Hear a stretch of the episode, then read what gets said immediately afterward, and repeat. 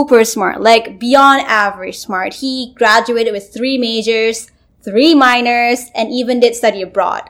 Don't ask me how he did it. He did it, right? So I didn't think that I match up to that. I, but I still wanted to give Rhodes a try. I didn't let that stop me. I was like, you know what? Yes, I may not be this guy, but I have my own experiences. They that maybe they will see as like Rhodes material, and I I went with it. Yeah.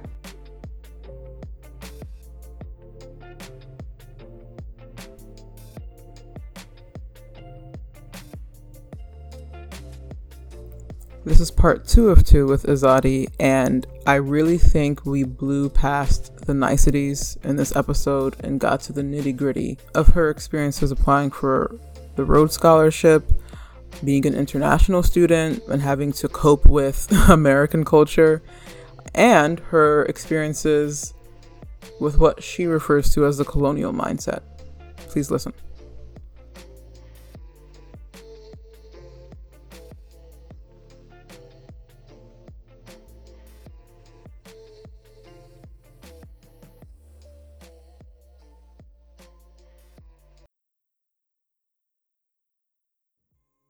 Yeah, I mean, so you said that the that first global health class you took was like the best class you've taken at Penn. I'm wondering what has been your best experience at Penn generally, not necessarily class related. Not straight class related. Um, my best experience at Penn, I think, has been the memories that I've gained with my MSA community, the Muslim Student Association here. I feel like they have really been my bedrock here at Penn. As I mentioned before, um, as a freshman, it was really isolating coming from a whole different cultural background to the US. And I remember coming to the first ever um, Jum'ah, which is Friday prayer here at Penn, and hearing the Azan.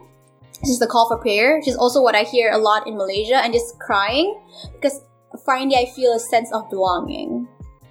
And I think those are the experiences of being with my MSA friends and all, like going on trips and just hanging out at the our shared space. I think those are the ones I will always look back fondly on. Hanging out in that space, it was really I don't know, like identity reinforcing because I feel like sometimes in certain places you can feel like, oh, I'm the only one of me. and so going to a place where that's not the case can just be relaxing. Yeah. I don't know, like, I think as a Muslim, as a hijabi, also sometimes you, people outside see you as like this, you're representing, you're like the ambassador for all hijabi Muslims, all Muslims in general. Yeah, I mean, I feel like that's such an interesting point. Like, I don't think I've ever discussed that on this podcast before, even though there's been a number of Muslim guests. Not all the guests are Muslim. People who wear hijab sometimes feel this like pressure to be an ambassador for the entire religion. Like some of the time I feel like I'm the same as everyone else and then it's that person who reminds me that I'm different. Yeah, yeah. You, you just you just live your life as a normal person and then like sometimes there's this random instance where you you are reminded that oh other people don't see you as that. I mean, would you say that has been your experience at Penn frequently or not, you know, frequently? Um, people reminding me um, that I'm different. No, not like reminding that you're different per se. You know, you're an international student and you wear hijab. And so, have you ever felt like people sort of perceive you to like behave or think a certain way? And then once you reveal to them that you don't think that, they seem, you know, taken mm-hmm. aback? Have you ever had that sort of strange experience? Yeah, definitely. I remember one of the one of the things like my small pet peeves are like when they meet me for the first time and they find out that I'm not American. Um, I'm from Malaysia, and they would say stuff like, "Oh my God, your English is so good." I'm like, thank you. In Malaysia, we learn English from a very young age. It's, there's just like this preconceived notion. I know they're just trying to be nice. In often cases, they are just like trying to be nice. You know what I mean? Like trying to say that, "Oh, your English is so good." Like trying to, they think they're complimenting me, but like in doing that, I I feel a bit isolated. Oh, you thought I was different or like my culture, you have like preconceived notion about my, where I'm from. So that was always so interesting. Yeah. Have you had any negative experiences with classes or dormitories or food or anything that's a part of student life at Penn? Oh yeah, I think the I think as a hijabi Muslim, the dorms can be very tough. I was lucky enough to not be in a dorm. I've heard a lot of like things about being in a dorm that can be very, very hard in terms of privacy and stuff like that, and like just boundaries. Um, but of my own experience, I think food was one of the biggest issues. Um, one thing that's not talked about is that when you're an international student, uh, when you're studying abroad, one of the biggest issues that students face is actually um, related to their eating habits. So either you lose a lot of weight because you're not used to food culture, or you gain a lot of weight because because you're not so used to the food culture. So I didn't I didn't even know this was gonna happen to me because I gained a lot of weight when I first got here because I just wasn't used to having a lot of sugary food around me, really cheap fast food and pizza. Because in Malaysia, these were seen as like treat items, like something festive, and you don't really question it when it's there because it's so rare when you see it. But here it's just all around you.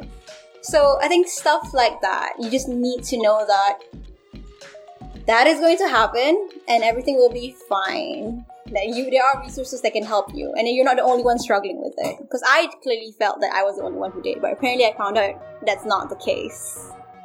Was it still hard to adjust after realizing that? I think after, it was it was initially hard, even though I knew that what was happening to me. Because even when I wanted to adjust as a freshman, there was no kitchen. I can't cook for myself. But once I had more control of my cooking, as I was a sophomore and living off campus, that's when it got a bit easier. But as a freshman, it's definitely hard. Yeah, yeah. And I guess I'm wondering what other sort of guidance would you give someone who's an international student um, you know about being a student in college generally not just at penn necessarily. I think the biggest thing i would say is going back to what i said before too is just um, branching out and trying out new things. There are a lot of times where i personally felt like I personally felt like a bit insecure about myself because I think growing up, like all of my media was American. And also there is this colonial mindset of like Americans or specifically white people um, being better or smarter, right? And I I have to admit that's something that I internalized growing up in Malaysia. But when I came here, I had to unlearn that because I could see how that mentality stopped me from really participating in classes, from like having my voice be heard because I felt like I wasn't good enough. So I had to unlearn that and really believe in myself that hey, I got in this university just like all of them.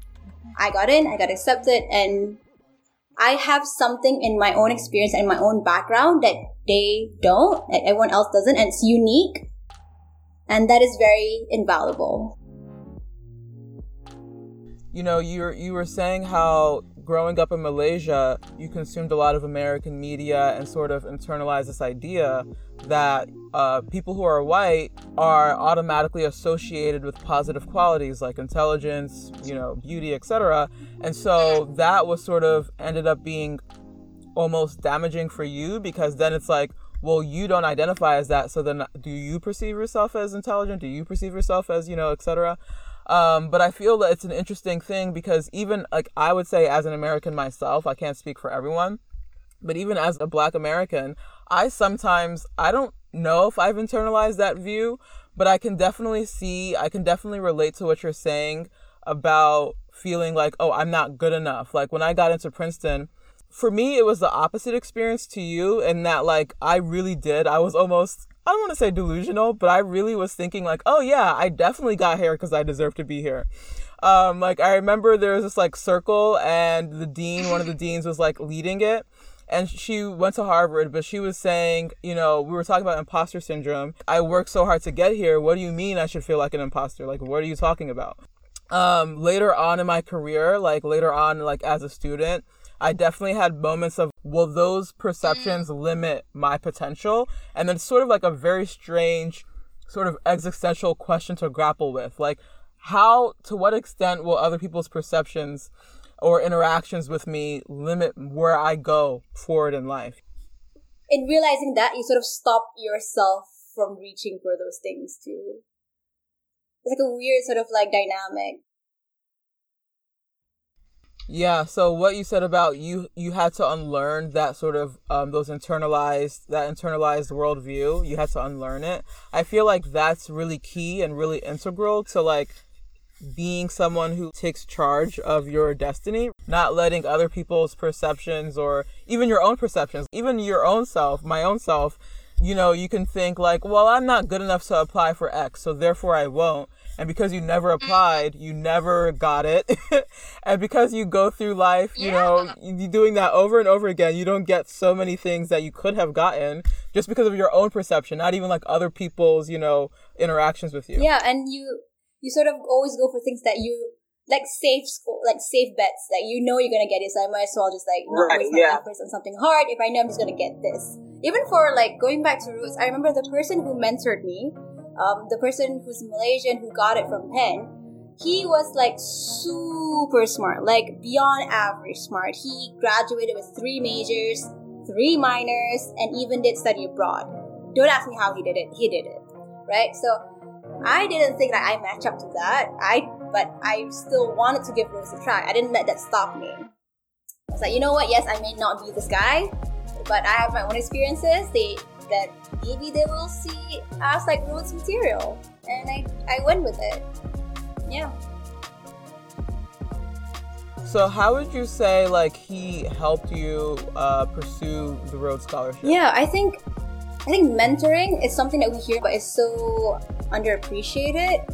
Firstly, just knowing someone, a friend who got Rhodes sort of demystifies the process, demystifies the scholarship, makes it more human, like seems more attainable. Because I know this person, I know he's super smart, but I also know that he put in a lot of work. Um, he has his own struggles too. So hearing that, like, humanizes the scholarship in certain ways. Um, he also helped me in terms of telling me um, what are the things that he did that helped him, he felt helped him. Yeah. Yeah, so I guess I'm wondering for someone listening who may, you know, who's considering applying to Rhodes um, the next time or, you know, is curious, just generally curious, how, how, like, would someone shape their application for Rhodes? Like, what do you say? What do you not say? Like, is there, like, an understanding, a culture? Like, what is, you know, you said the tagline. Can you repeat the tagline again? Um, like, people who fight the people's fight. Right. So is that like the modus operandi you have to have when you decide to apply? How would you describe sort of how people should look at themselves and organize their professional and, you know, academic pursuits to be competitive for a scholarship like that? Mm, yeah. So I think first of all, you got to do your research, right? You got to understand what the scholarship is and at the crux of it, that is what it is. They want to find the future leaders of the world and I'm not saying that global health is the only way to do it. There are a lot of other Rhodes Scholarship recipients. I know this person who studied music to help people who struggle with autism, right? That's one way to go about doing it. So you gotta like not see it as just one way to help the world. There's a lot of ways to do it. And it could be it and really have to look at yourself as a person in terms of what you're doing now and how can that help others in the future. In terms of actually shaping the application, the one thing I always hear and what also helped me is that the question of what is your narrative? What is your story? What do you hope to achieve in the future? What have you done in the past that has sort of led you to you achieving this dream? Have shown that you're committed to achieving this dream? And how does Rhodes play a part and how does an education in Oxford play a part in you achieving that dream in the future? That's really what they want to see. So I guess, you know, I'm curious because there's at least two presidential candidates who have a Rhodes Scholarship.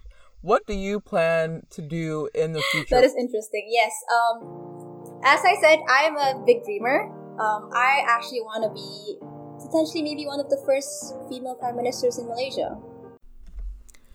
So, at the behest of Skype, I have to interrupt this broadcast every 15 minutes at 15 minute intervals to remind you that the software used for this conversation is brought to you by Skype.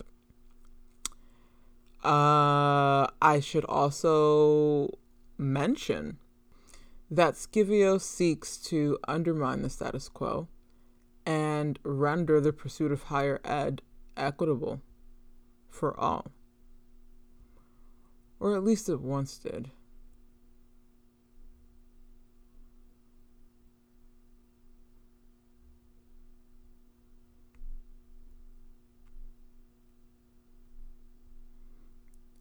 How do you discover that about which you're passionate? And can you have co passions? Is that really possible? Maybe it is because you can have more than one passion that you're pursuing or, or would like to pursue. And the reason there's that multiplicity, that plurality, is because each of those passions reflects the same underlying affinity that you have towards something. Um,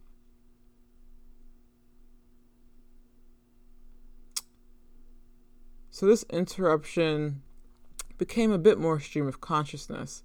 Um, initially, it started out as the fulfillment of a of a legal, technically, order.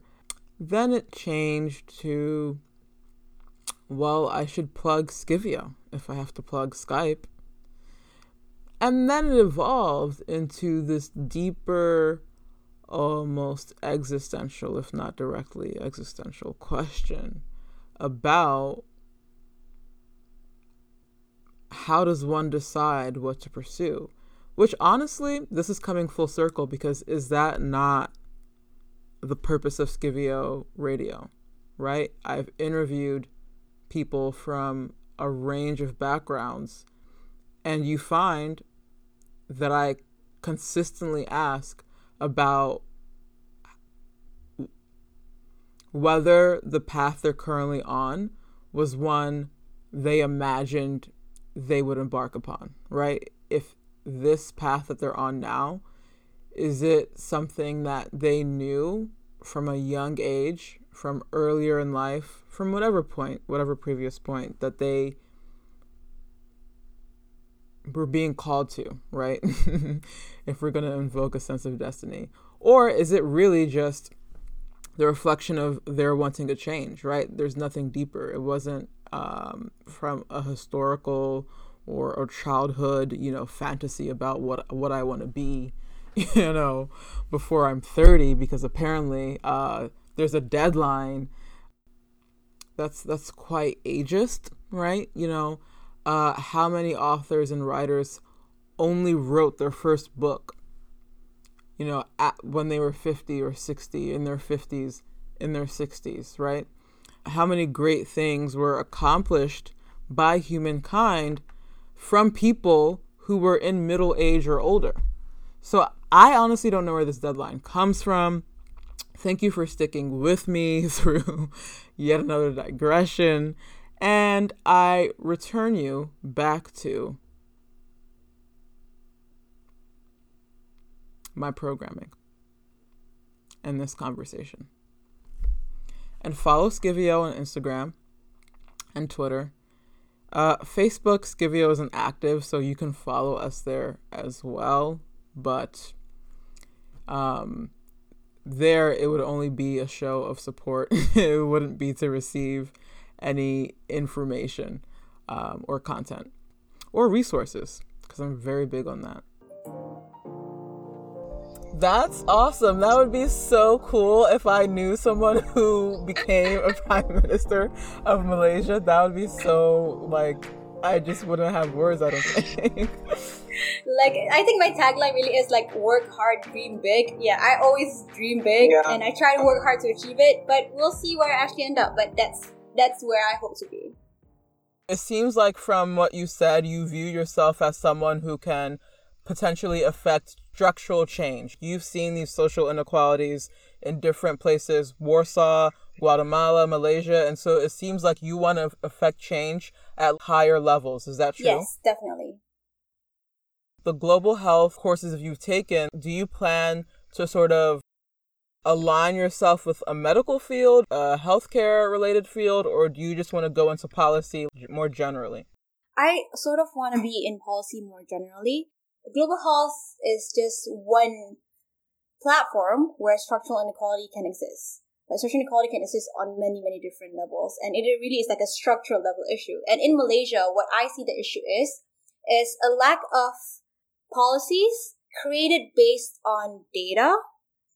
And on top of that as well, the assumption that quantitative data is subjective. I think those two things are sort of the, the root of structural issues in Malaysia because you don't there's like a disconnect between what's going on in the world and what's showing in the data and how and that and that itself is already a problem. But on another level as well an absence of policies that are using data to influence them instead of just using popular rhetoric. So that is like the structural level thing i hope to change. The Rhodes Scholarship, do they put you on a specific track? Oh no, actually, they just fund me, so it really is my choice. I'm thinking of doing two masters a master's in social data science and a master's in public policy. But I might want to change the second master's to a PhD. Haven't decided quite yet. Yeah, so I guess, you know, we've come full circle to from where you started, you know, coming to Penn from Malaysia as an international student to, you know, now going to Oxford, inshallah, to do the social data science master's and potentially a PhD, and then maybe even one day becoming a prime minister of Malaysia. Maybe, um, inshallah. So we'll I guess see. I'm wondering. Um, I feel like we've covered, you know, all the bases. Is there anything left out or that you want to bring up? Um, I think finally, always be excited to try new things, even though they're not totally related to sort of your end goal as well. I do Muay Thai, Taekwondo, I love diving, I love running. Um, so yeah, like do other things that can develop you in certain ways as well. You never know how these other activities can come into play, developing you as a person as well. Life is not all just about work. You need to have, you know, do other interesting things as well. Well, I want to exercise four times a week and I want to try this new restaurant. Like, would you say you're more in that category? Yes, definitely. I think um, I've always made it a point to diversify my experiences. I love going, like exploring new cafes to study. I love trying new foods. I love going to the gym and trying random different workouts. I love traveling around. Because I think these things, although may not be as linear in understanding, it has impacts on my development as a person. Yes, I really do think these things actually matter as well.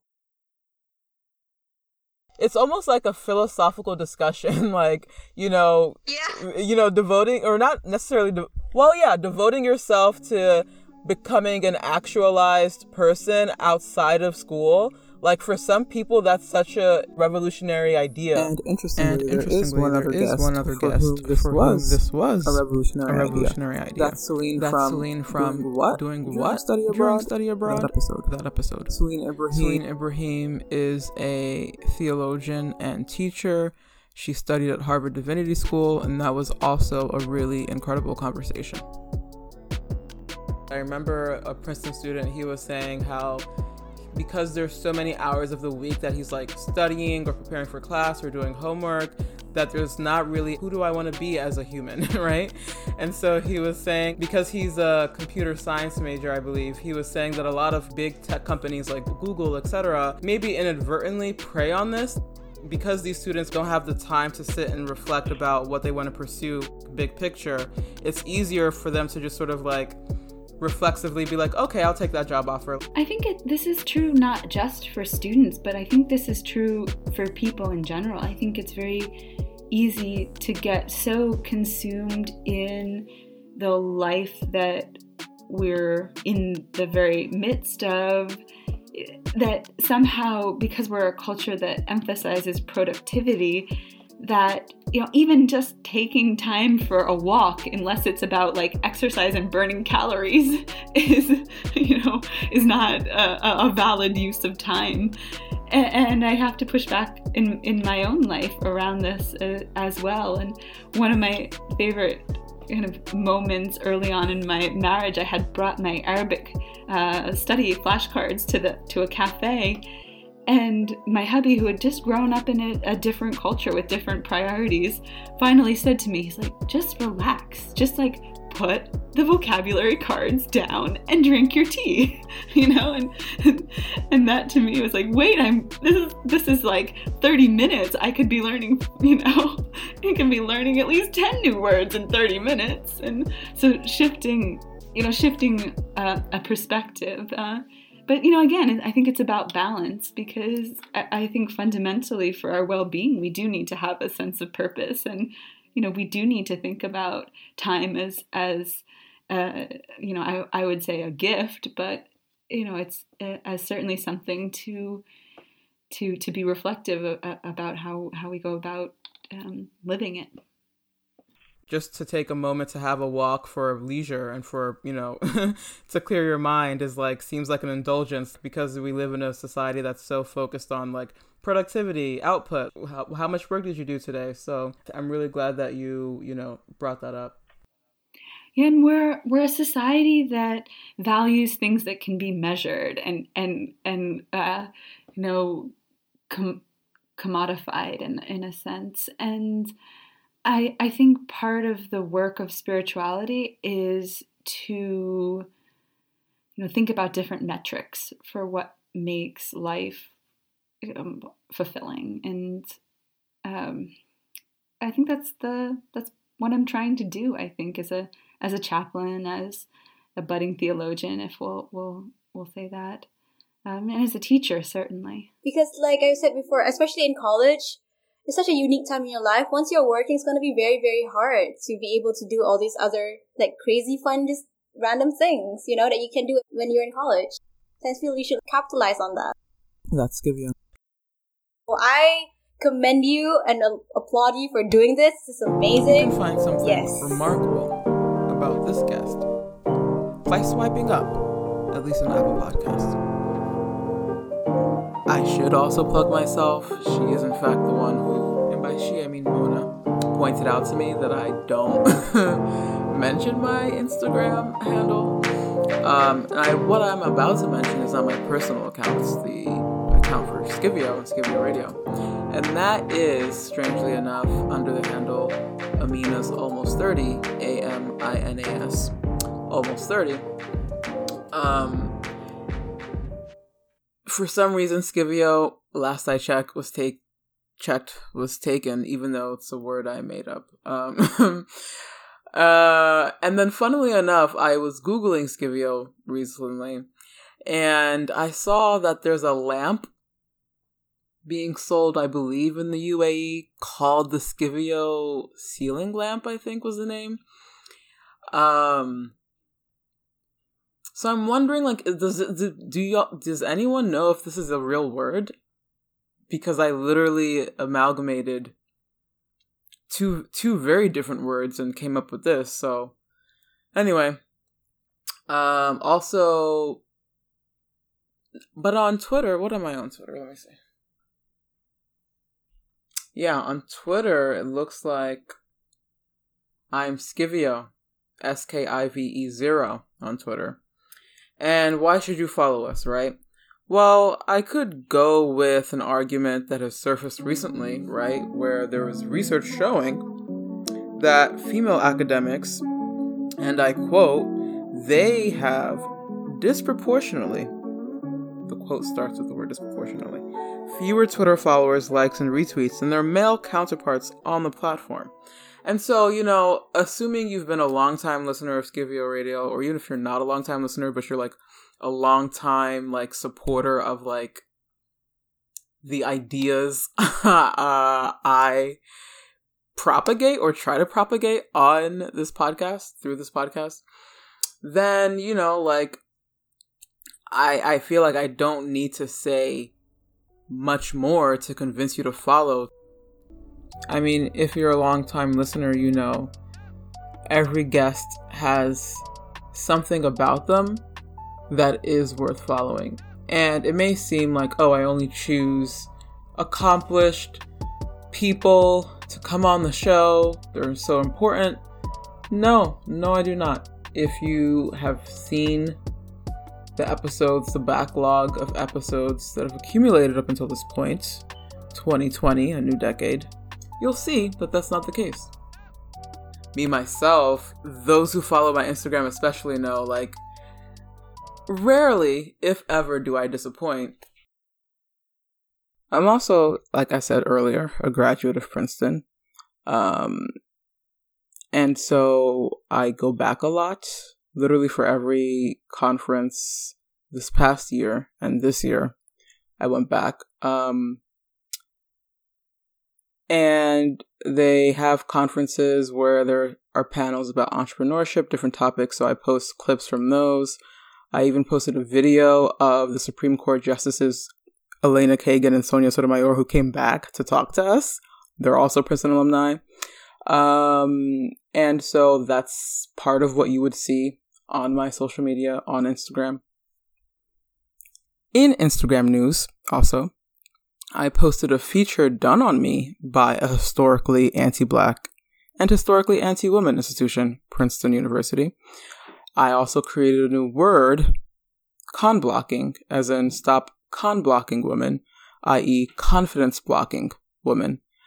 And I let y'all know on Instagram and Twitter via Instagram that I re-uploaded the this episode because I had originally uploaded an incomplete version the first time. So this is why you should follow me on Instagram to know these things.